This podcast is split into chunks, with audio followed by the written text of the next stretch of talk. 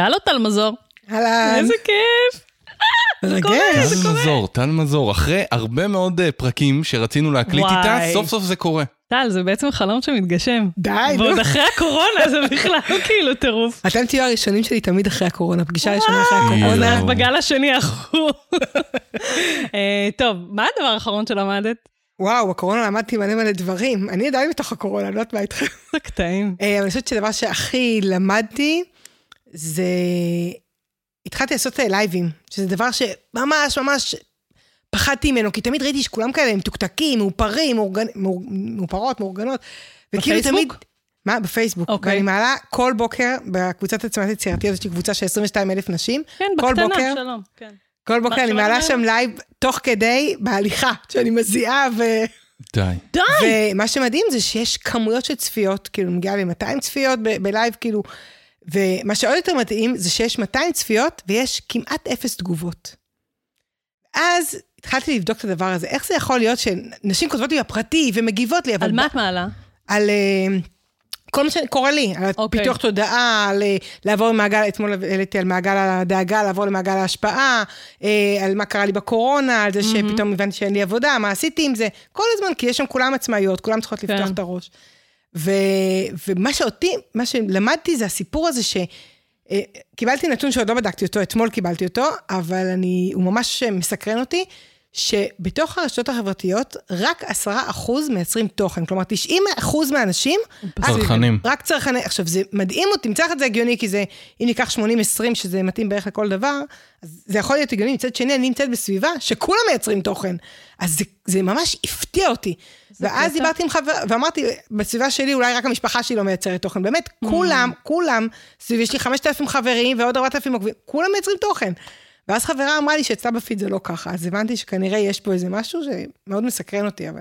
וואלה, אחלה דבר מעניין, אבל היי, למדת לעשות לייבים. כן, ואני נהנית מזה אפילו. איזה קטע. גם איזה קטע זה ליצור כאילו... זה מאוד מתאים לעולם החדש, שאתה יוצר משהו והוא לא מעודק עד הסוף, לא ישבת וערכת אותו. ממש. קמת בבוקר, עשית הליכה, וזה... אתה יודע עכשיו מה עוד מגניב? זה שיש נשים... שאני מלווה שהם התחילו גם לעשות לייבים, ואז הן אומרות, התחלתי לעשות לייבים, כי הבנתי שאם אני אחכה לוידאו, זה לא יקרה. כן, זה הרבה יותר עבודה, זה הרבה יותר מסובך. Good enough, שזה פשוט יהיה good enough ולא perfect, זה כאילו הקטע. מדהים. טוב, נשים פתיח. יאללה. הטרינתיה. בתה אורן. והפודקאסט הוא פיצוחים.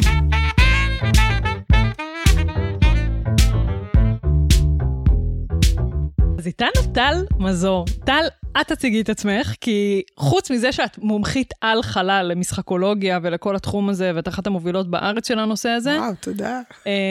את עושה עוד מיליון דברים, שאני אף פעם לא מצליחה לעקוב, על מה בדיוק את עושה, וככה אמרת לנו בקטנה, כן, יש לי קהילה של 22,000 נשים עצמאיות, what the fuck? אז ספרי לנו, מה את עושה טל מזור? וואו. מה את עושה ומי את? כן. זה לי טל מזור, שאוהבת לעזור. נשואה באושר, לאורי, אימא ל3 ילדים עממים, גרים בפרדס חנה.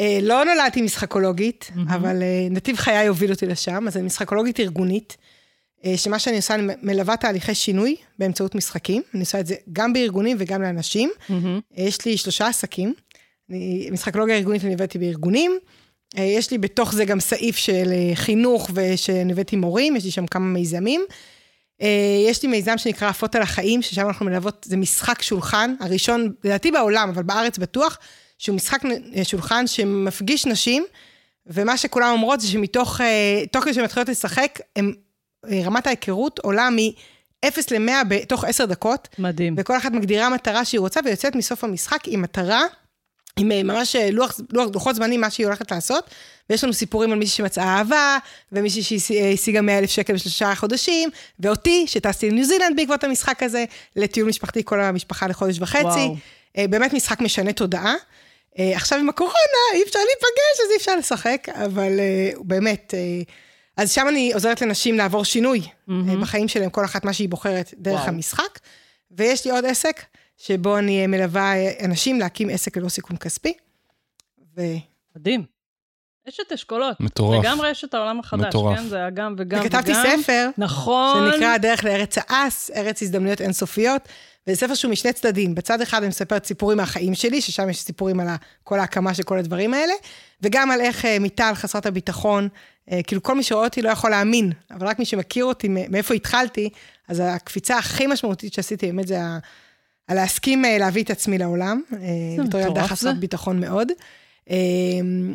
והצד השני של הספר זה מודלים שפיתחתי, שבעצם אמרתי, איך אני למדת אנשים להבין את המיומנויות של העולם החדש, שזה יצירתיות וגישות מחשבתית ושיתופיות, ואני חיה את זה, אבל איך אני מסבירה למישהו שלא מבין, אז לקחתי מחנה משותף הכי רחב, שזה אגדות ילדים, ואמרתי, כשאני רוצה ללמד אתכם, יש פרק שלם על אותנטיות, אני אומרת לך, תהיה ילד מהמלך הוא עירום, תגידי מה שאת רוצה, אני רוצה ללמד אותך לשאול שאלות, להיות סקרנית, לחקור את העולם, אני אומרת, תהיי כיפה אדומה, תשאלי שאלות.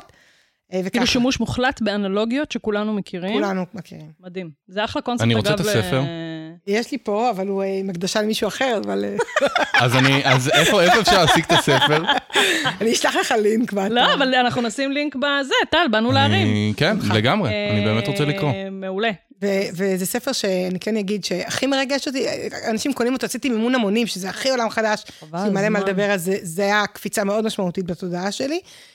אבל הכי אני אוהבת שארגונים קונים את זה כמתנות, כי אז אני אומרת, וואו, יש פה, אני יודעת שנתנו מתנה עם ערך אמיתי, שמי שקורא את זה גם מפוטרים, עכשיו הקורונה מישהו קנה את זה לפוטרים, זה לא נעים, אבל זה באמת צעידה לדרך, כי באמת, יש שם את כל, אני מרגישה שכתבתי את הספר לפני הקורונה, וכאילו הקורונה באה להגיד לי, הנה לזה התכוונת, כאילו כל מה שכתבתי עוד לא ידעתי כמה זה יהיה משמעותי, ועכשיו זה בול. איזה מגניב.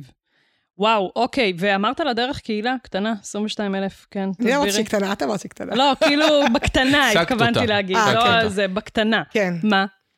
זה התחיל מהעסק הראשון שהקמתי, כשהפכתי להיות אימא, הבנתי שאני רוצה להישאר עם הבת שלי, למרות שיש לי תואר ראשון בחינוך יצירתי, ותואר שני בהנחיית קבוצות באמצעות דרמה וסיפור, הבנתי שהעבודות האלה זה עבודות שידרשו ממני המון המון אנרגיות להיות עבור אחרים, ואז אני אבוא הביתה זכותה ולא לכוח הילדים שלי, וזה נגד את הרצון שלי, נשארתי שנה בבית, והבנתי שמה שאני רוצה, הספרתי מקודם, הבנתי שמה שאני רוצה זה לעזור לאמאות להישאר בבית, והבנתי בדיעבד גם שאני גדלתי בבית, אנחנו 7 ילדים, אמא שלי הייתה גננת, שלמדה גננת, אבל גם הייתה גננת בבית, והכרתי בצבא, הכרתי חברות שאני גדלתי במושב קטן, אז כל האמאות היו בבית, אבל הבנתי, כשפגשתי חברות בצבא, שהיו ילדות, שאימהות שלהם לא היו בבית בכלל. והבנתי כבר אז, אני יודעת 15 שנה אחורה, שאנחנו דור של גם וגם. ואני צריכה לפלס את הדרך שלי, כי אימא שלי הייתה בבית, היא לא יכולה ללמד אותי איך להיות עצמאית, איך להרוויח כסף. והאימהות של חברות שלי יודעות להגיד איך עושים פרנסה וקריירה, אבל הן יודעות להגיד איך להיות בבית. והשילוב הזה, ואז הקמתי ארגון שקראו לו אמא שפע, שזה ראשי תיבות של אימהות, מלוות אימהות, שיתוף פעולה עסקי.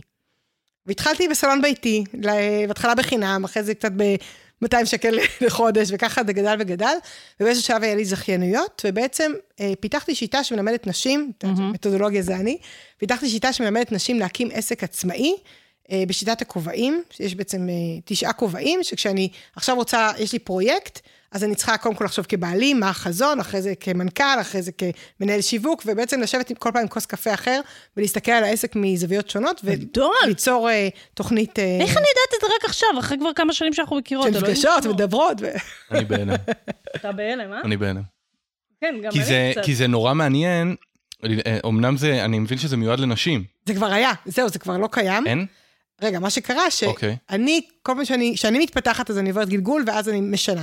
ובאיזשהו שלב, אז היה לי כבר קבוצות, ולפני 6 שנים בערך, שהפכת את משחקולוגית, התחלתי לעבוד עם ארגונים, ובארגונים אני גם משפיעה על הרבה יותר אנשים, גם הרבה יותר כסף, בפחות זמן, וגם אני נורא נורא אוהבת את המשחקולוגיה, למרות שאני חייבת להגיד שבדיעבד, שמסתכלים אחורה, תמיד היה משחקולוגיה, גם באמא שפע, תמיד... זה חלק ממך. למדת חינוך יצירתי. שלום. אוקיי. באמא שפע בעצם הכשרתי נשים להקים, הכשרתי את השיטה הזאת, בעצם היינו הקהילה הראשונה בארץ שליוותה נשים להקים עסקים מהבית, בתחילה זה היה מהבית, אז הייתי, אז לא היה פודקאסטים, זה הייתי במקצוענים כמה פעמים, כאילו זה היה משהו מאוד מאוד נחשב,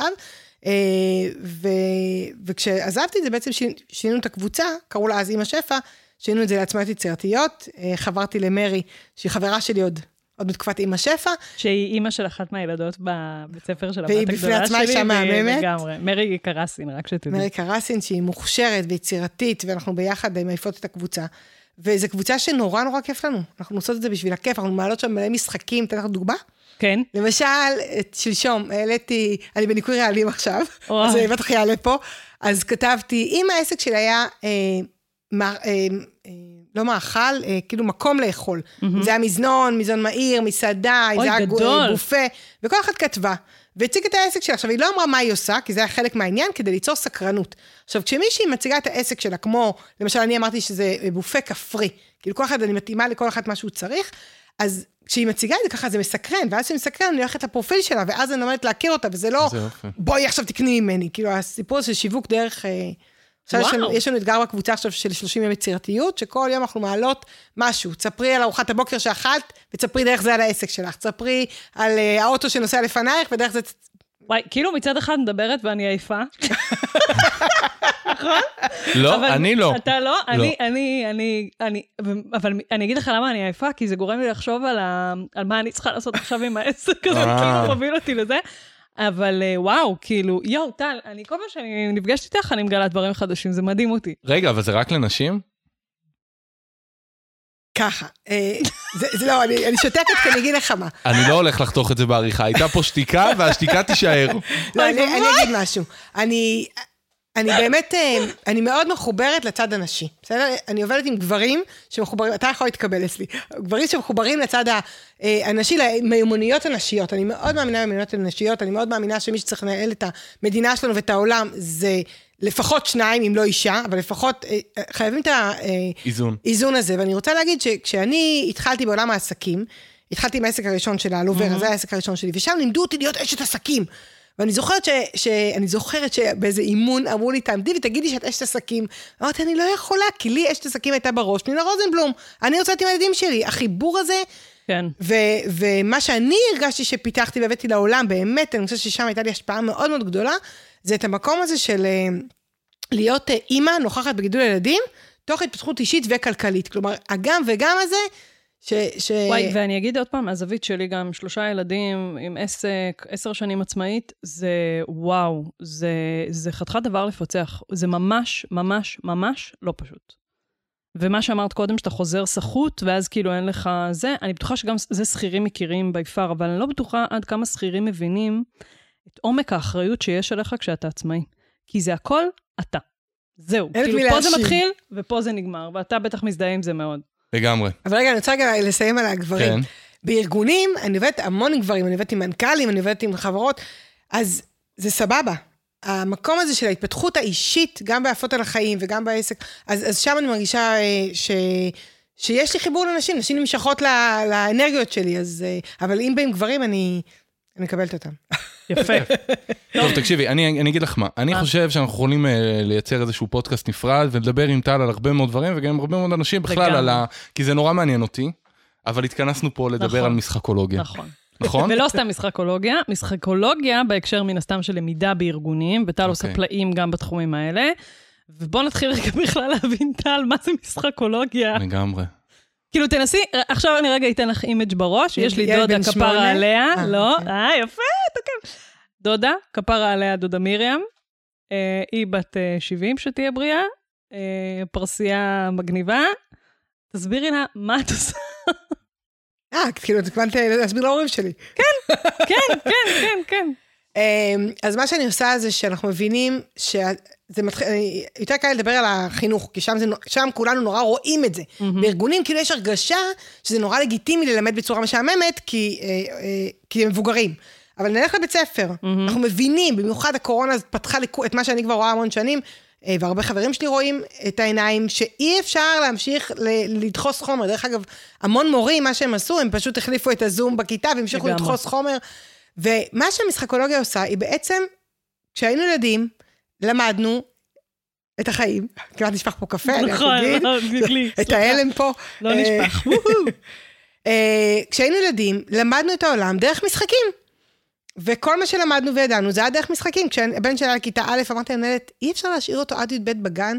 אני כל כך מאמינה שדרך המשחק אנחנו חווים, אנחנו לומדים. וזה מה שהמשחקולוגיה עושה, היא בעצם לוקחת את התוכן המאוד רציני, אני מדברת אתכם על רגולציות, כנסי סוף שנה, סיכום שנה, כזה בדיוק, שאנחנו לוקחים את זה והופכים את זה למשהו שהמשתתפים מעורבים.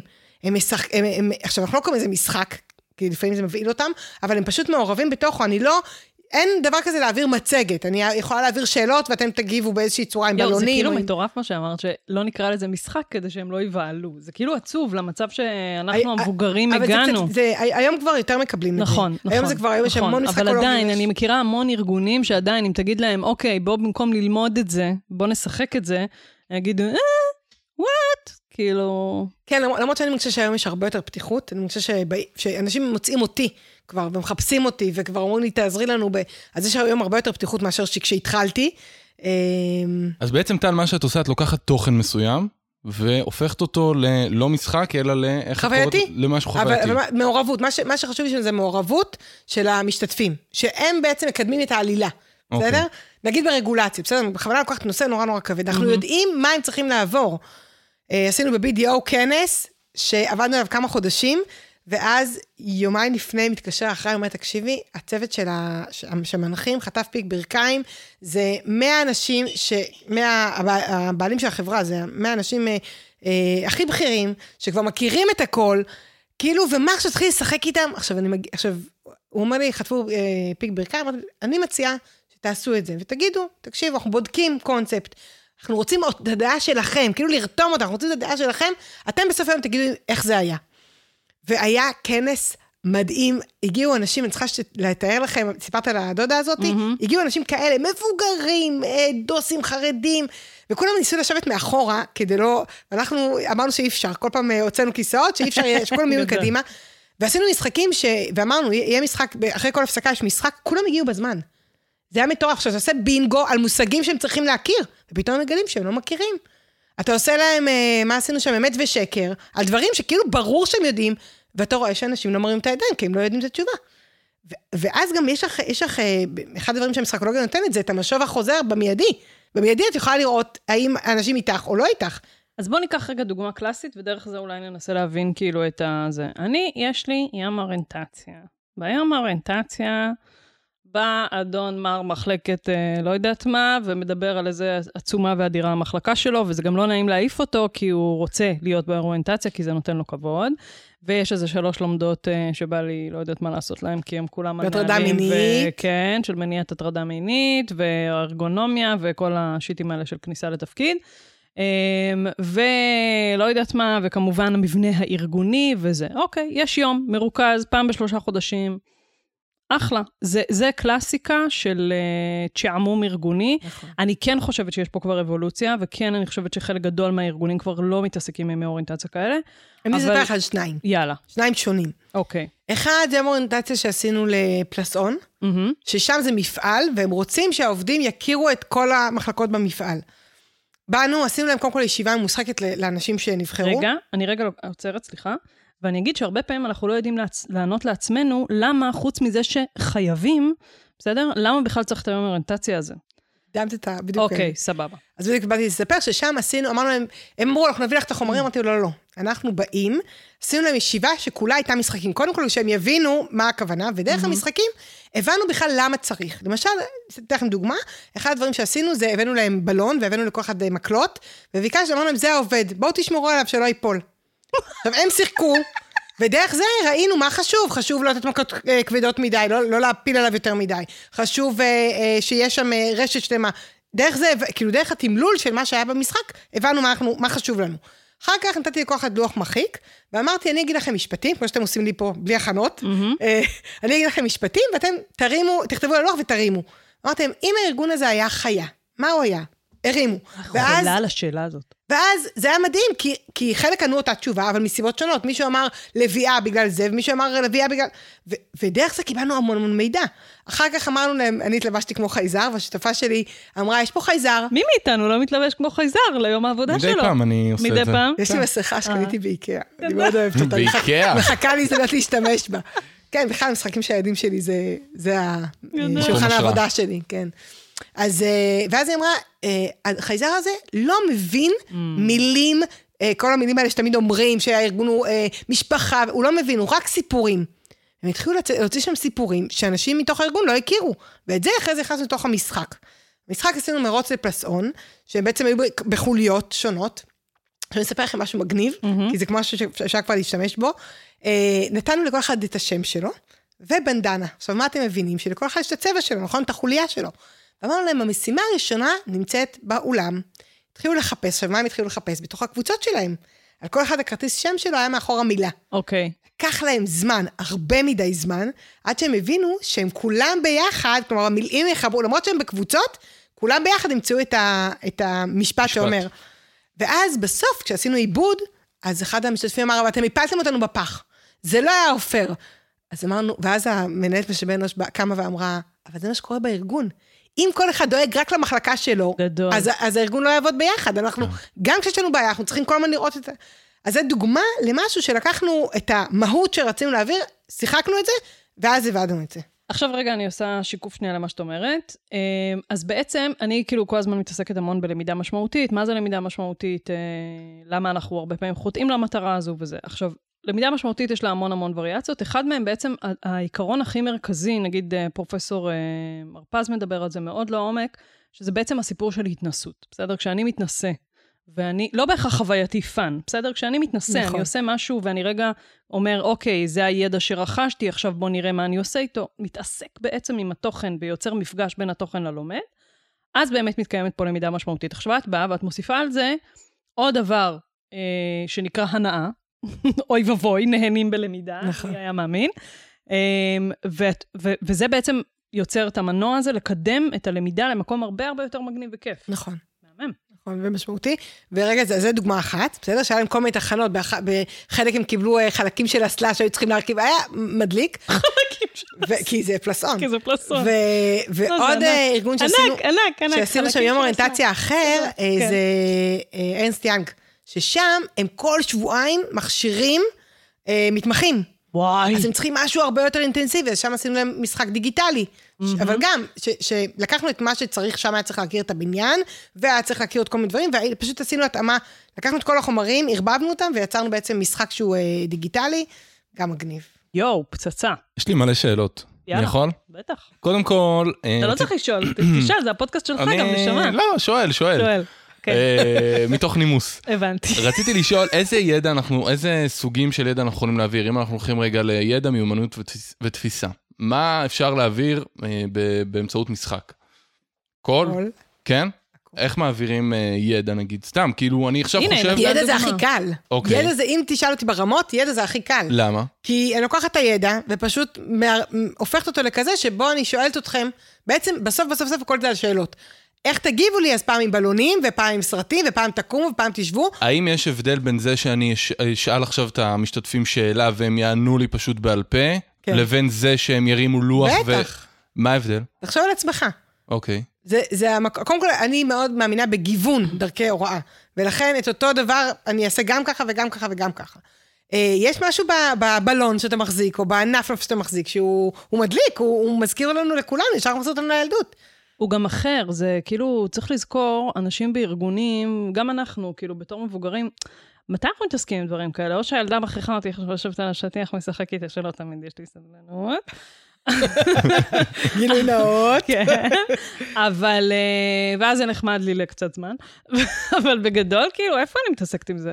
אז זה כאילו מאוד אחר מהיום יום המשרד והמסדרונות הבלתי נגמרים האלה. אני אתן לך עוד דוגמה.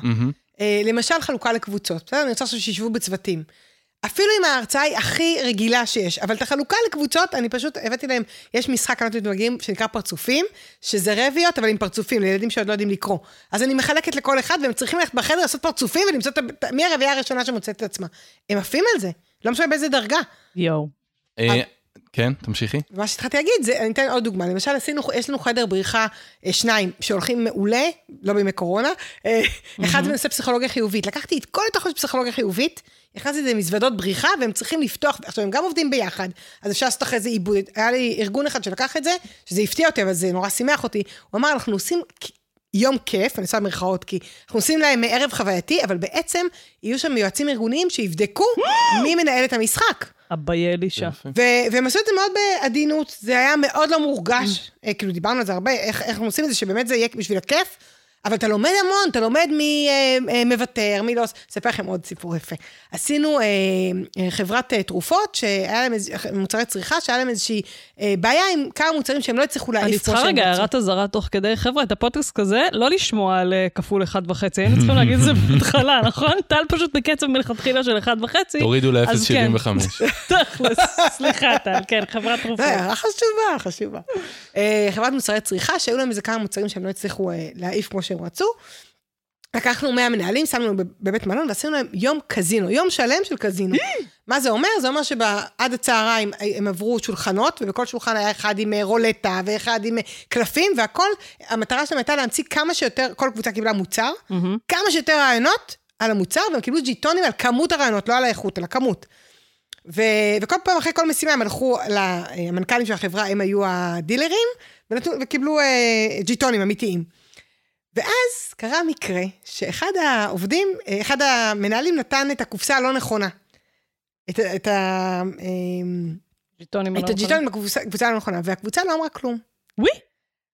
אני אחר כך אמרתי, עכשיו אני מותר לי כאן, אני בחוץ, אמרתי, זה נורא מעניין מה שקרה פה, כי אני מאמינה שאיך אנחנו במשחק, אנחנו גם בחיים. אחרי זה המנכ"ל אומר, את לא יודעת כמה את צודקת. הוא לא גונב, אבל הוא מעגל פינות. אז זה גם מקום כזה אבחוני. אז התחלתי להגיד, יש לנו מזוות בריחה פסיכולוגיה חיובית, ויש לנו מזוות בריחה על יזמות, ששבוע לפני הקורונה הם היו מוכנות, והיו אמורות להיות בכנס ענק של איזו חברה שהזמינה את זה, והקורונה ביטלה לנו, מקווה שזה עוד יחזור, אבל מהממות, כי עכשיו אחרי הקורונה אתה מבין, לפני זה אמרתי את זה, עכשיו אני מבינה את זה, שגם בארגון כל אחד הוא יזם, הוא חייב להיות יזם, הוא חייב לחשוב יזמות. אפרופו מיומנויות העתיד, אגב, אחלה דרך ללמוד על מיומנויות העתיד. אז שם הם לומדים על יזמויות, דרך המשחק, ודרך זה שהם יוזמים את ה... ואז עושים לזה רפלקציה. הרפלקציה זה החלק המאוד מאוד משמעותי בתוך המשחקולוגיה. כי זה מה שהופך את זה ללא סתם משחק של כיף, אלא למשחק של למידה. אוקיי. וואו, מלא דברים. אני עוד לא סיימתי. אוקיי, בבקשה, אדוני, בבקשה. אני רציתי לשאול, כי זו שאלה שעומדת לי על הקצה כבר זה, ואת התחלת לגעת בזה, נושא של התנגדויות. כי הרבה אנשים מתנגדים לזה, אני מאמין לפחות. נכון. גם רינתי אמרה, הרבה ארגונים, גם אני לפעמים זורק לארגון, כן, אולי נעשה איזה משחק וכזה, לא. לא, אני אגיד גם על עצמי, את אומרת לי עכשיו בלונים ולדקור בלון וזה, כאילו, יאללה, טל, באמא שלך, שחררי אותי. זו התגובה שאני מדבר עליה, והאם את פוגשת אותה גם בסדנאות שאת מעבירה, והאם זה מתאים לכל ארגון? סתם, עכשיו אני עובד עם ארגון בחברת ספנות נגיד. נוסקת ביבוא ובייצור. אנשים כאלה, לא יודע איך להגדיר את זה, מיושנים, פחות... אם אני אעשה להם משחק... כן, מה עכשיו אני אתן להם משחק, יתנו לי שתי סתירות. מי? עכשיו אני עובד עם צוות מחירות. בסדר? אנשי מחירות כאלה שמגיעים לארגונים. אנשי מחירות האמת, אבל הם הכי זרומים, משחקים תחרותיים. אז בואו נחדש לכם. בבקשה. עוד לא פגשתי קהל, באמת, שבסוף לא זרם. עכשיו למה אני אומרת בסוף? כי ההתחלה יש בה חבלה לידה. כי זה מקום שמפגיש אותם, את כולם, עם זה שפתאום ההגנות נופלות. כשאתה משחק, אתה בתוך המשחק. עכשיו, ככל שהמשחק טוב יותר, אתה בתוכו, ואתה באמת לא מסתכל על איך זה נראה מבחוץ. מה שאנחנו עושים בישיבת צוות, אנחנו כל הזמן אומרים משהו וחושבים איך זה נראה ומה יחשבו עלינו. כשאני שם בתוך המשחק, אני בתוך המשחק. אבל איך אני נכנס לתוך המשחק? אז מה שאני עושה הרבה פעמים, אני אומרת להם, תראו, נגיד מה שעשינו שם בדיוק, זה היה נורא נורא נורא חזק, כי באמת היה, פתאום הצוות שהביא אותי, פתאום נבעל. וזה גם היה, היו לנו עוד כל מיני חברות, שעשינו כנסים כאלה מאוד מאוד מאוד מקצועיים. ואז אנחנו אומרים, תקשיבו, אני תמיד אומרת להם להגיד זה, והם אומרים וזה עובד. הייתה לנו אפשרות או להמשיך לעשות הדרכות כמו שאנחנו רגילים, או להתנסות במשהו חדש. החלטנו, כי אנחנו סומכים עליכם, להתנסות במשהו חדש, מאוד חשובה לנו אחרי זה ההתייחסות שלכם, שתגידו אם אהבתם או לא. עוד לא היה פעם אחת שלא אמרו, תבואו שוב. הבנתי. כאילו את רותמת אותה מהצד הזה. בואו תגידו לנו איך היה, אנחנו רוצים לבחון את זה. כן, כן. התלבטנו מאוד, זה משהו חדשני, לא ידענו. אז זה ברמה, כאילו זה, עכשיו ברמה הטקטית, את אומרת לי בלונים, אני כאילו, טל, די, נו, בואי נעבוד, מה עכשיו בלונים? וואי, זה כל כך הרבה יותר מהר מהעבודה, את לא מבינה בכלל. אני מבינה, אבל עדיין, תביני, אני מבינה, אני גם ראיתי אותך, אני רואה מזה, אני בניתי תהליכי הדרכה שמבוססים על משחוק, ועדיין אני צינית כלפי זה. איך זה יכול להיות? אני אגיד משהו שלא אותי, זה בסדר של שודר. מה זה ציניות? זה מנגנון הגנה. נכון, אגב, אני מסכים עם זה לחלוטין. אני אספר לכם משהו אישי. אצלנו בבית, אסור ציניות. אסור. ציניות. ציניות זה כשאני רוצה להגיד לך, את מעצבנת אותי, אבל אני עושה את זה בעקיפין. לא בעקיפין, תגידי, את כועסת עלייך, עכשיו תגידי, אני כועסת עלייך. עכשיו, זה התחיל מהבן זוג שלי. אבל אני אומרת לך את זה פתוח, אני לא כאילו... לא, הציניות... אין לי כוח עכשיו לבלונים האלה. יופי, אז את רוצה שאני... זה מרגיש לי מטומטם. מעולה, אז רוצה שאני אביא עכשיו את כל המצגת, יעביר לך ותלכי בת הצמני, ואם את רוצה, זה מה שנעשה. יש לך שתי אפשרויות להעביר את הזמן הזה, עכשיו שעה וחצי הזאת. אני מרגישה שסופרנני מדברת. זה מחמאה. זה מחמאה. זה נכון, כי ברגע שאת אומרת לי את המצגת המשמימה הזאת, אני בורחת. כאילו לא, תביא לי את הבלונים. הבנתי, יפה. זה לגמרי להוריד הגנות, אני זוכר שישבנו בסדנה ושעת הרצאת, וטל בא לעשות ככה בהתחלה, לפתוח את ההרצאה, ואני זוכר את עצמי יושב, ואומר, אוקיי, עכשיו צריך להוריד את ההגנות רגע. וואו, איזה מודעות. לגמרי, אני ממש הרגשתי את זה, וזה היה המשחק הכי פשוט, לא, היינו בהרצאה עם הרבה מאוד אנשים. אני זוכרת, אוקיי. הרצאה עם הרבה מאוד אנשים, ואת כולה ביקשת להרים...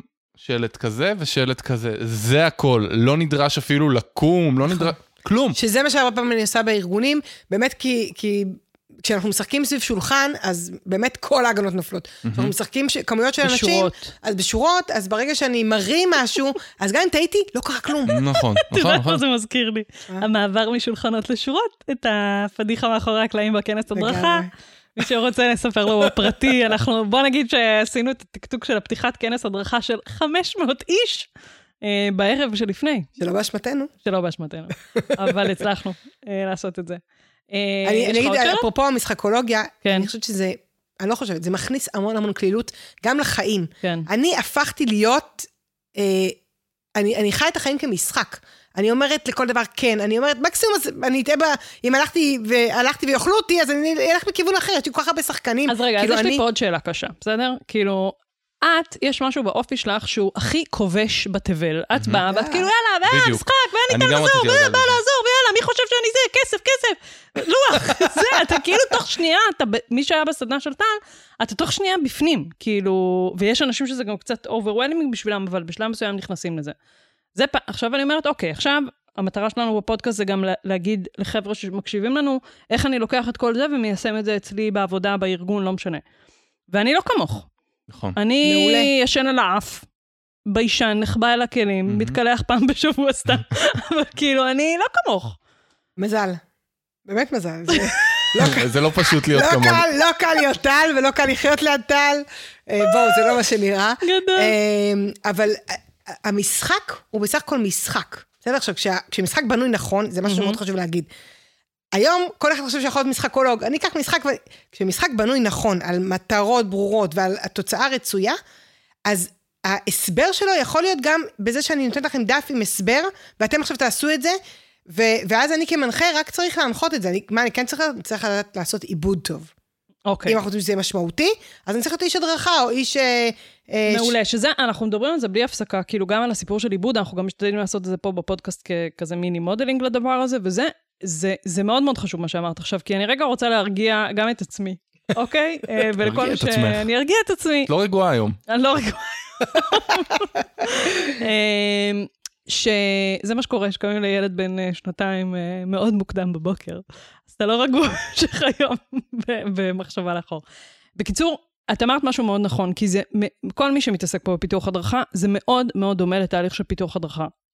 יש לי מטרה מאוד מאוד מוגדרת, הסיפור של עיבוד, הדרך, לחשוב, אוקיי, יופי, זה אותו דבר. מה שכן, וזה עכשיו אני אשמח לצלול לתוך זה, אני מנסה להבין, אוקיי, אני עכשיו פיתחתי סדנה, קלאסי, קצת הפעלות, קצת זה, מהלך רתימה, לא משנה מה, יש לי מצגת מאוד יפה, אפילו לומדה, בסדר? לא משנה, כל תוצר למידה כזה או אחר. מה הופך את זה למשחק? שאלה מעולה. יש! כי... וזה אחרי שקמתי בפאקינג 5 בבוקר, בבקשה. ואני אגיד למה היא שאלה מעולה, כי אנחנו לא מדברים על משחק, אנחנו מדברים על משחוק. פה הזמן, לשאול מה ההבדל ביניהם. מה ההבדל ביניהם, טל? שאלה מצוינת. תודה. שאלתי לפניך, אז אני קיבלתי את המחמאה. אז משחק זה מערכת מאוד ברורה, סגורה, עם כללים וחוקים, בסדר? עכשיו, הגדרה של משחק, יש מעל 500 הגדרות. די. כן, אני בדקתי. באמת, סוציולוגיות והגדרות פסיכולוגיות, והגדרות מלא. ולכן אני מביאה את ההגדרה שבעיניי נכונה, שמשחק זה פיתוח, זה הדרך לפיתוח מיומנויות באמצעות כיף והנאה. בסדר? אבל תחשבו, תביאו לי, תמיד אני אומרת בסדנה, תביאו לי דוגמה אחת של משחק שלא מפתחים בו מיומנות, אין דבר כזה. אין דבר כזה, גם לקפוץ על רגל אחת. מה? בהנחה ואתה באמת עושה עיבוד ומודע למה שעשית. לא, רגע, אני מדברת על משחק רגיל. גם לא. לא דיברתי על משחוק, דיברתי על משחק רגיל. מה, שיחקתי עם... אוקיי, נגיד שיחקתי עם הילדות שלי, איך קוראים לזה? נו, את המגדל שאתה מוציא קוביות. מעולה, איזה מיומנויות מפותחות שם? ג'נגה. מוטוריקה עדינה. ג'נגה. מוטוריקה עדינה. מה עוד? היכולת, האמת, להכיל להפסד. מהמם, מה עוד? עם הילדות שלי זה ממש חזק. מה עוד? סבלנות, כי אין לי סבלנות. מעולה, מה עוד? אפשר לעשות את זה שעות על המשחק. הבנתי, אוקיי. אוקיי, זה משחק. משחוק זה לקחת אלמנט אחד או יותר מעולם המשחקים, ולהכניס אותו לתוך עולם שהוא לא משחקי בהגדרה שלו. אוקיי? ווייז, שנותנים לך דרגות, זה משחוק. אני הייתי עכשיו בכנס וירטואלי בגלל הקורונה, וכנס של עסק אחר שלי, והם עשו משהו מדהים. הם החביאו, הם עשו את כל הכנס וירטואלי, והם החביאו כל הזמן איזשהו בובה של אלוברה, לא משנה, והבת שישבה איתי, וצפינו בכנס, והיא פתאום גילתה וכתבה, והיא זכתה במתנה, וא' זה היה מגניב, כי זה היה רתימה ככה, כאילו הבת שלי לומדת איתי. עוד פעם, לא הבנתי, מה קרה שם? היה הרצאות. כן. מאוד מעניינות. אונליין. אונליין, וביניהם, אמרו לכם מדי פעם, מי שמוצא איזושהי דמות, שיכתוב איפה היא מוחבאת. דמות קטנה כזאת? דמות קטנה, וכאילו לקחו איזה מין בובה כזאת, או משהו כזה. וזה היה פשוט נגיד, עכשיו לפני הכנס, עכשיו, אני דיברתי, יש לנו מנכ"ל חדש, אז הוא לא ידע שאני משחקולוגית, הוא אומר לי, וואי, אנחנו הולכים לנצל אותך, אבל אמרתי לו, נורא אהבתי את הכנס הזה, כי זה היה פעם ראשונה, שלא, למרות שאנשים יושבים בבית וצופים, אני מדבר לכם על אלפים, בסדר? זה היה גם ביוטיוב, גם בפייסבוק, וגם בזום עצמו היינו כמה מאות, וכולם השתתפו, עכשיו לפני זה, הם העלו איזושהי תמונה עם שדות אלוברה, ובאמצע היו כל... אני לא צריכתי למצוא, אמרו, תרשמו כמה דמויות, אנשים כתבו 14, אני מצאתי אולי 4. אבל... אתה יודע, תקשיבי, זה קטע. טל, יש לה קטע ביום הולדת שלך, או כל מיני כאלה, היא שולחת בוואטסאפ לאנשים שהם אנשי קשר שלה, היא שולחת חידה. נכון. אוקיי? עכשיו, אני רואה את התמונה, אז אני אומרת, טל, נו, וואי, אני באמצע היום עבודה. ואז אני מסתכלת, פותחת את התמונה, ואני אומרת, סליחה, טוט, אין מצב שאני לא פותחת את זה עכשיו. ואני יוצאה ממני המטורפת. והיא מצליחה לפתור, בסוף. בת כמה אני. זה קטע, לא, זה קטע, זה ממש כאילו... זה חידה שאומרת בת כמה את? פעם, את החידה כזאת, כל פעם נמצא חידות אחרות, כן. אבל היא נתנה לי נגיד גם רעיון כזה, שבאמצעות זה, סתם דוגמה, הנה דוגמה, אתמול דרכתי וובינר בתוך איזה ארגון, שלא רגיל לוובינר, דרכנו וובינר, ואמרתי, טוב, בוא נפתח בחידה, בסדר? ונראה, כשאני אומרת 3-4, ומי הראשון שיענה? ופתחנו בחידה של מה זה בכלל וובינר, מה ההגדרה של המילה וובינר. בום! והם כאילו כולה חיכו לענות, וזה אחלה פתיחה לוובינר, כי זה כאילו לא, שהנה המצגת של עוד נעת נתחיל, בינתיים זה מה שזה, זה היה כאילו, החידה הייתה בינתיים עד שכולם התחברו. אז אני אספר לך למה זה קורה. מה גורם לך באמצע פאקינג יום עבודה, לעזוב ולענות על החידה. כן, טוט. אז מה שקורה זה שבעצם לקחנו אתגר, ואנשים בבטן שלהם, כאילו באוטומטית שלהם, זה לפצח אתגרים. עכשיו, אם האתגר הוא קשה מדי, אז אומרים, יאללה, בחייאת, נגיד, אני משחקי חשיבה מעץ, אני רואה את זה, אני נבעלת, אני לא, אין לי את החשיבה הזאת, יש לי חשיבה מזוג אחר. אני מרגישה פסיכומטרי. לגמרי. אז אם זה קשה מדי, אנחנו הולכים, אם זה קל מדי, זה משעמים. והמקום הזה, שזה בעיניי הליבה של משחוק נכון, זה למצוא את המקום של האיזון, בדיוק, שזה לא יהיה קשה מדי, לא קל מדי, כן מאתגר. ברגע שיש לי אתגר, אני כבר רוצה לפצח אותו. אוקיי, עכשיו אני רוצה לתת דוגמה, ואתם תעשו לי שיקוף על הדוגמה. בסדר? אז לא הבנתי, כשפיתחתי את זה, לא הבנתי בכלל, לא כזה הכרתי את עולם משחוק, עברתי פעם סדנה כשעבדנו בפלאפון, על משחוק וזה עם אור, והמדים והכל וזה, אני חושבת שזה כאילו, קיצור, רק כמה שנים אחרי זה, פיתחתי לומדה. אי שם לפני משהו כמו 10 שנים, קצת פחות, לארגון בריאות, אחד מהבתי חולים, והלומדה הייתה על איך מתנהלים מחומרים מסוכנים. תקשיבו, המומחית תוכן, באמת, כאילו, צרפתייה חמודה, אכלה טרס, שלחה לי מצגת, אני לא צוחקת, של 200 שקפים, שהיא הייתה מעבירה, משהו קשוח ביותר, בסדר? באמת, כאילו זה, ואמרתי, אוי ובוי, איך את זה עכשיו הופכים למשהו שהוא לומדה שהיא מעניינת. ואז אמרנו, בוא נעשה, לא היה לנו הרבה תקציב גם, וזה אמרנו, בוא נהפוך קונספט, בסדר? לקחנו, סיפרתי את זה לדעתי כבר כמה פעמים, לקחנו את ה... כאילו אמרנו, בוא נהפוך את הלומדה הזאת, כאילו בעצם למעין משחק קווסט כזה, בסדר? כאילו פתחנו בזה שאחד העובדים נכנס לארגון, וממש כאילו כמו מצלמת גורפור כזאת, הוא נכנס לבית חולים, הדלת נפתחת, זה כאילו העביר כרטיס, הולך, הולך קצת, ובום, הוא רואה באחד המסדרונות מישהו שכוב כזה, וצועק לו, משה, משה, תעזור לי משה, לא זוכרת איזה שם זה היה, או יובגני, לא יודעת מה, ועגלה לידו, ודברים נשפחו על הרצפה. אוקיי? בום, עצירה. ואז שאלנו שאלה, מה עליך לעשות עכשיו, וזה, כאילו, אתה יכול לעשות זומין גם לתמונה רגע, לראות מה יש שם והכל, ובעצם אמרנו, אוקיי, אם זה נשפח לידיים, אז הוא עושה ככה. כאילו עשינו מין... וככה זה לאט לאט התקדם, בכל מיני סיטואציות, כאילו הוא ממשיך עם הגורפרו, יש עוד סיטואציה, זה, ומה שעטפנו בסוף את זה, זה שכאילו אמרנו, אוקיי, בכל, אתה עונה על שאלה, דרך השאלה בכלל אתה לומד את הידע, אני לא עושה שקפים עכשיו של, במקרה, במגע בעיניים, אני אעשה ככה וככה, לא, אלא הכל דרך זה, דרך השאלות אני לומד אותו את הידע, המשחוק היה זה שכל פעם שהוא טועה, איכות החיים שלו יורדת. וואו. כן?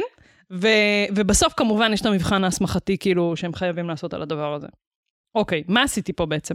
רגע, אני רוצה להגיד מה לא הייתי עושה. אוקיי.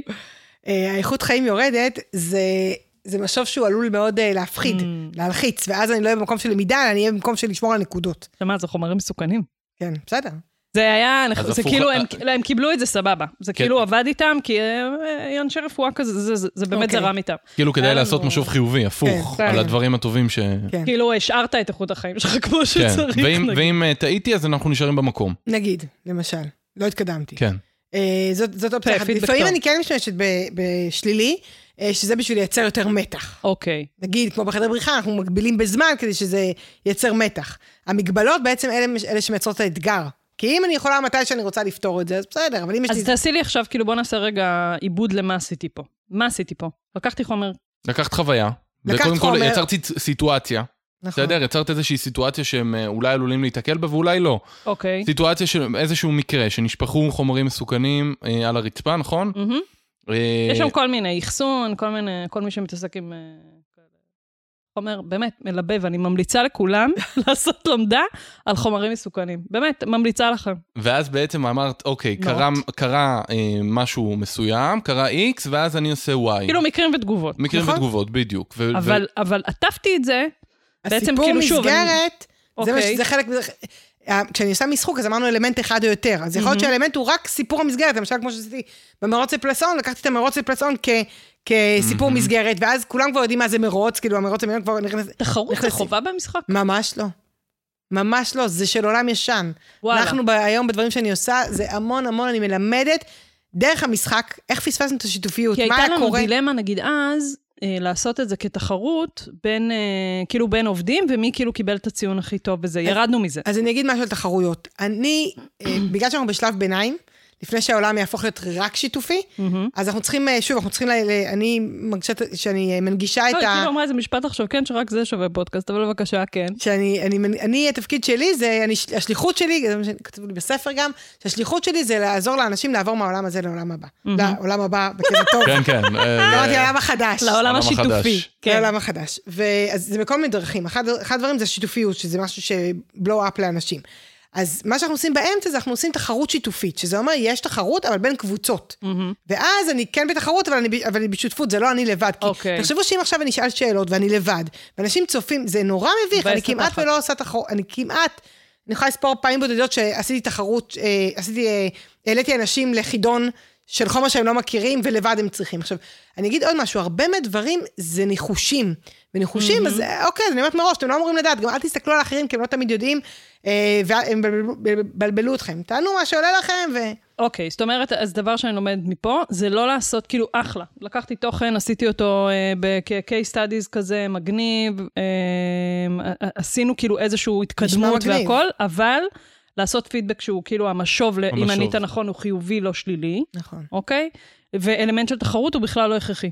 לא. ולהפך הוא אפילו עלול לפגוע. אבל עשית פה עוד אלמנט, אני חושב, של ניקוד. נכון? היה איזשהו ניקוד שכאילו... כן, אבל הניקוד שלו עם עצמו, אבל הניקוד התבטא באיכות החיים. אבל זה היה צריך להיות ניקוד חיובי ולא ניקוד שלילי. שזה אבל מקסים האיכות חיים בתור... כן, אבל זה היה צריך לקחת את זה לחיובי. שאני נורא אוהבת שהם כאילו... אתה אומר, רגע, איך...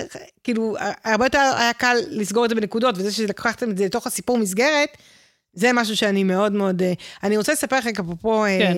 פרויקט שאני מאוד מאוד גאה בו, שעשינו בהילל יפה. לקחנו שלושה ימים בחדר מיון, כשהמטרה הייתה זה להעלות את ההתרגשות, מוטיבציה נקרא לזה, של העובדים בחדר מיון.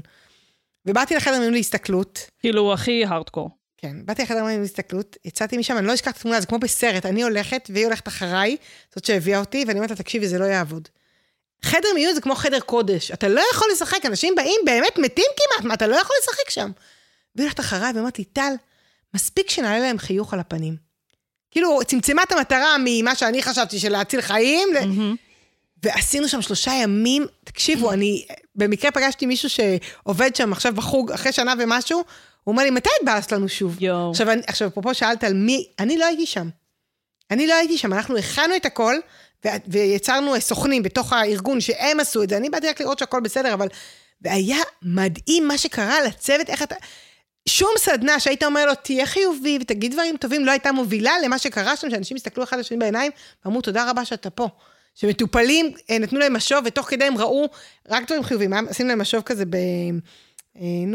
שרואים את התצוגה אונליין, והמטופלים נשאלו רק על דברים טובים. הצוות חייך אליי, הצוות, ואז בתוך העבודה, בתוך הלחץ וזה, הם רואים שאומרים עליהם שהם מחייכים, עכשיו גם אם לא מחייכים, מתחילים לחייך.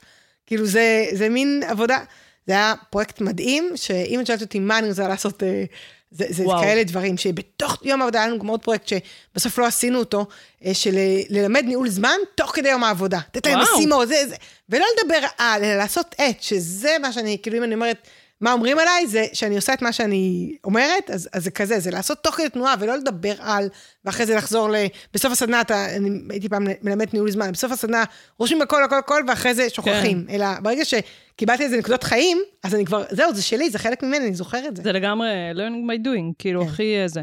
אוקיי, עכשיו תני לי טיפים למשחקולוג המתחיל, בסדר? אני מפתחת הדרכה, אני מנהלת למידה בארגון שקר כלשהו, ויש לי תוכן ללמד, או תוכן שאני מבינה שזה. מה אני עושה בשביל להפוך אותו לבאמת יותר משחקי? הדבר הראשון, אתן כמה שלבים. השלב הראשון זה לקחת את התוכן שאני רוצה, לחלק אותו למנות קטנות. אי אפשר למשחק עכשיו 1.5 שעות. אני לוקחת את זה למנות קטנות, ולכל מנה אני אומרת, מה אני רוצה שהם ילמדו בסוף. ואז, כשברור לי מה אני רוצה שהם ילמדו בסוף... רגע, שזה אני אגיד שמי שעושה פיתוח חידת לימוד, או זה כמו שצריך, זה גם ככה שם. נכון. מעולה. ואז אחרי שהבנתי מה אני רוצה שיקרה ביחידה הקטנה הזאת, מה אני רוצה שהמשתתפים יצאו, עכשיו אני בסך הכל צריכה להפוך את זה לשאלות. בדרך כלל למתחיל, זה מה צריך לעשות, להפוך את זה לשאלות, ואז בתוך השאלות אני יכולה לעשות מזה חידון, אני יכולה לעשות מזה טריוויה, אני יכולה לעשות מזה אמת ושקר, אני יכולה לעשות מזה חידון שהתשובות נמצאות לכם מתחת לכיסאות, כאילו לצורך העניין תפתח את ארון המשחקים הקרוב אל ביתך, תסתכל שנייה, תקבל השראה מאיזשהו משחק או לא משנה מה, ותצמיד אותו לשאלות שעשית. נכון. טוב, אז רגע. לחלק למנות קטנות, להגדיר מטרה למה שאני רוצה, ואז להפוך את זה לשאלות, ובסוף למצוא את החוויה עצמה, הטריוויה, התחרות, תאריזה. בשורה, כל דבר מתקבל. רגע, אני אגיד עוד משהו. כן. 2 דברים. 1, זה עשינו משהו, טוב, אחרי זה נראה לכם. עשינו משהו מדהים, זה היה, חיל ביקשו מאיתנו את זה, עשינו להם, ועכשיו התחלנו למכור את זה גם לארגונים, שזה מין מניפה, שבעצם יש שם 19 כלים, שבהם אני סורק קוד, ומגיע למחולל שעושה עבורי, למשל אם אני רוצה עכשיו תבזורת, פעם היינו יושבים ומלאים את התבזורת, לא, אני מלאה את כל המושגים שלי, עושה סנד, ויש לי תבזורת, או תשבץ, או 4 בשורה, או נגיד יש לי 4 בשורה שאני יכולה להציג, פאורפוינט, שאני יכולה להציג, ואז אני עושה להם חידות, אם הם צדקו, זה צהוב, טעיתם, זה עובר ממש כמו... משחקים של פעם. נכון, והדבר השני שרוצה להגיד, זה הסיפור הזה שאחד הדברים שקורים, וזה מאוד מאוד מאתגר, אני מודה גם לי, ובטח למי שכותב את היחידה, זה שאם למשל קיבלנו 200, קרה לי גם, באחת החברות, קיבלתי כמויות, 8 מצגות, בכל מצגת לדעתי משהו כמו 50 שקפים, ואמרו לי, אבל טל, הכל חשוב, הכל חשוב, והיה את זה המון דיונים, לא נקרא ויכוחים, היה את זה המון דיונים, אמרתי, תקשיבו, או שנצאים מהיום הזה, עם 100% מהידע ולא זוכרים כלום, או שאנחנו חותכים את זה בחצי, הם יקבלו רק 50% מהידע, אבל הוא יהיה בתוכם. נשאל אותם מחר שאלות, הם יזכרו את התוכן. והמקום הזה של לצמצם הוא קריטי, ואני גם אגיד, אבל פה זה דבר מאוד חשוב. אם אנחנו לא מצליחים לשכנע, מומחי תוכן או לא משנה, תשתמשו בנתונים מחקרים, עקומת השכחה, כל מיני כאלה, בזה שבאמת אין לנו capacity להחזיק כזה דבר, ויותר חשוב שהם ידעו איפה הידע, ואז יכול להיות שהמשחק בכלל צריך אגב להתמקד בזה. נכון. בלמצוא מהר את הידע, וממנו לתת תשובה, שזה בכלל המיומנות שעליה אני מתרגל, אפרופו החידוד של המטרה. נכון. ורציתי לשאול, מה דעתך על משחקים דיגיטליים לעומת משחקים פיזיים, או... כאיש טכנולוגיה שאני... מעניין. ממש מעניין, כי אתה תופס אותי, אם היינו עושים את הפודקאסט הזה, כמו שהיינו צריכים לפני הקורונה, הייתי אומרת לך תשובה אחרת לגמרי. עכשיו אני אגיד לך תשובה אחרת. אני אוהבת את המגע. אני אוהבת את האנשים, אני אוהבת את לראות את העיניים. אני חושבת שתובנות אמיתיות ומשמעותיות, אפשר לקבל רק כשאנחנו ביחד, ואני רואה את השפת גוף שלך, ואני... אני רוצה לחדד את, אבל נגיד את בסדנה פרונטלית, ואת משתמשת בכלי דיגיטלי לטובת המשחק. שם חד משמעי, התשובה שלי היא לא דיגיטלי. לא דיגיטלי, אוקיי, מעולה. שם חד משמעי, נגיד גם למה, כי הדיגיטלי מסיח את דעתנו, המוסחת גם ככה. עכשיו, כשאני לוקחת את הטלפון בשביל הקאות שכולם אוהבים, ואני לא אוהבת, קוראים כמה דברים. א', פתאום הלך האינטרנט, ואז למרות שהייתי מקום ראשון, אני כבר לא מקום ראשון. זה קרה לי באחד המשחקים המשפחתיים, וזה היה ממש מבאס, שאמא שלי הגיעה למקום ראשון, האינטרנט שלה היה חלש בטלפון, והיא הפסידה. אז זה פעם אחת. הדבר השני, זה שפתאום קפצה לי התראה, מוואטסאפ, אינסטגרם, משהו, ולא יודעת מה איתכם. אני שם. אז עזבו אותי, אני כארגונים אמיצים, אני אומרת להם, חדר בריחה, תביאו את כל הפלאפונים, אנחנו נועלים אותם באחת המזוודות, ועד שהם לא צריכים לפתוח את החדר, הם לא צריכים לפתוח את הפלאפונים. אז אני לא אוהבת, אני ממש מעדיפה את הזרים, מוחשיות. אבל היום בזום, אם כבר זום, אז בואו נעשה את זה בכיף. ושם אני כן, ממליצה לעשות משחקים. מגניב. גם דיגיטליים, מגניב. אוקיי, אנחנו לקראת סיום. טל, יש משהו שהיית רוצה שנשאל אותך ולא שאלנו אותך? הייתם רעיינים מקסימים. זה היה הצחוק הביישני שלי. לא, נורא כיף. אני חושבת שמה שאנשים ירצו לדעת, הם ילכו ויחקרו. אני כן אגיד אולי שאחת הגישות שלי, אפרופו דיברנו על קודם על עצמיות יצירתיות, אני לא מתקשרת לארגונים ומציעה את מרכולתי, לא תמצאו אותי עושה את זה. מה שאני כן עושה, אני נותנת המון המון תוכן בחינם, ואני שולחת מיילים עם... משחקים לחגים, משחוק ישיבות, רעיונות, אז פשוט להיכנס לאתר שלי, יש שם מגוון אפשרויות לקבל מתנות, כל מתנה צריך להירשם אליה בנפרד, כי היא פונה לקהל קצת אחר, אבל אני מדברת שם על כל מה שאני, על הזדמנויות, על יצירתיות, על יזמות, על שיתופיות, כל מה שאני... מעולה. מאמינה בו, חי אותו. כאילו, יש שם ממש דברים סופר פרקטיים, כאילו, שאתה לוקח אותו מחר הבוקר, ושוב, בתור מי שהשתתפה גם לא מעט בסדנאות שלך, זה נורא, נורא פרקטי. כאילו, אתה פשוט לוקח את הסל רעיונות הזה, ומחר בוקר יכול ליישם אותו, זה תענוג. תודה. ממש תענוג. אוקיי, אז יש לנו הפתעה. בסדר? שימו לב. אנחנו רוצים גם לעשות קצת את ה-learning by doing, ואנחנו שותלים פה עכשיו מילה, אוקיי? שרק מי שהגיע עד לפה בפודקאסט יודע, והמטרה זה שאתם תכתבו את החרוזים שעולים לכם בראש למילה הזו. בלי לכתוב הסברים בקומנטים, בלי שום דבר, בסדר? פשוט רק לכתוב, תמצאו כאילו את ה... אנחנו נשים גם את הלינק לפרסום של, פרסום של הפודקאסט בפייסבוק, ופשוט בקומנטים אתם כותבים חרוז... רגע, אנחנו עושים טופים. טופים! יש טופים. אוקיי? טופים! למילה... משחוק. אוקיי? זהו. המילה היא משחוק. אנחנו חוזרים שוב, המילה היא משחוק. ופשוט לכתוב בקומנטים חרוזים למילה משחוק. וככה אנחנו נדע שבאמת הקשבתם. נכון. ושהגעתם עד לפה. נקבל איזה פידבק שהוא רק בחרוז, והנה דוגמה למשהו גם שאפשר לעשות אותו בארגונים. לשתול מילה בתוך לומדה, לשתול אפילו איזשהו טריק כזה וסוד, שרק מי שהיה בסדנה אחרי זה הופך אותה לדיבור מצחיק כזה. אז מגניב, אז משחוק, תכתבו לנו בקומנטים חרוזים למילה משחוק. אוקיי, אז טל, יש משהו שהיית רוצה עוד שנשאל אותך? אחד האתגרים שלי, שזה גם אפרופו משחק, אמרנו שבמשחק צריך אתגר, אז אחד האתגרים שלי זה שבאמת אני גם וגם וגם, ואני לא רוצה לוותר על אף ילד, אני נורא אוהבת את כל מה שאני עושה, ואני גם מרגישה שכל דבר שאני עושה, מעצים לי את הדברים האחרים. אז לא הייתי רוצה לוותר, ומצד שני באמת אי אפשר לדבר על הכל. כן. אז אני תמיד אומרת, תביאו אתם את הצורך, ואני כבר ארגן לכם את הרעיון. זה כיף. אני רוצה להגיד שדיברנו פה על המון דברים, וככה אם אנחנו סוקרים אותם, אז התחלנו, אני חושב, חפרנו די הרבה על התנגדויות לכל העניין של משחקולוגיה, ואני חושב שזה חשוב, כי יש הרבה התנגדויות בשוק, גם מיועצים ארגוניים, וגם מהארגונים עצמם. מנהלים, לא חסר. כן, לגמרי, יש הרבה התנגדויות. גם שלנו אנשי הלמידה, הנה, נתת דוגמה על עצמי. ואני מקווה שזה לאט לאט יוסר, אולי גם קצת בזכות הפרק הזה. דיברנו על אלמנטים של משחק. אתה עושה סיכום עכשיו בזה? אני ברשותך. הבנתי, יפה, אהבתי. טוב שיש בזמן אחרי בבית הזה. אז דיברנו על אלמנטים של משחוק, וטל, אם אני מפספס משהו, אז תגידי לי. דיברנו על תחרות, דיברנו על סיפור מסגרת, שזה גם, זה משהו שתופס אותנו בכל, כמעט בכל פרק. גם בהדרכה שדיברנו על יצירתיות, דיברנו כל הזמן על קונספט, לעשות איזושהי הדרכה עם קונספט. ולכו לקונספט שהוא רלוונטי לארגון שלכם, כמו אסלה, סתם. אפרופו בהילל יפה, קראנו למשחק פן נצילין, שזה פנצילין, אבל זה פן. ועשינו מדבקות, וכל המסרים היו קשורים לפן נצילין, וצריך למצוא את הפן נצילין בארגון, זה היה המשחק. ענק, ענק.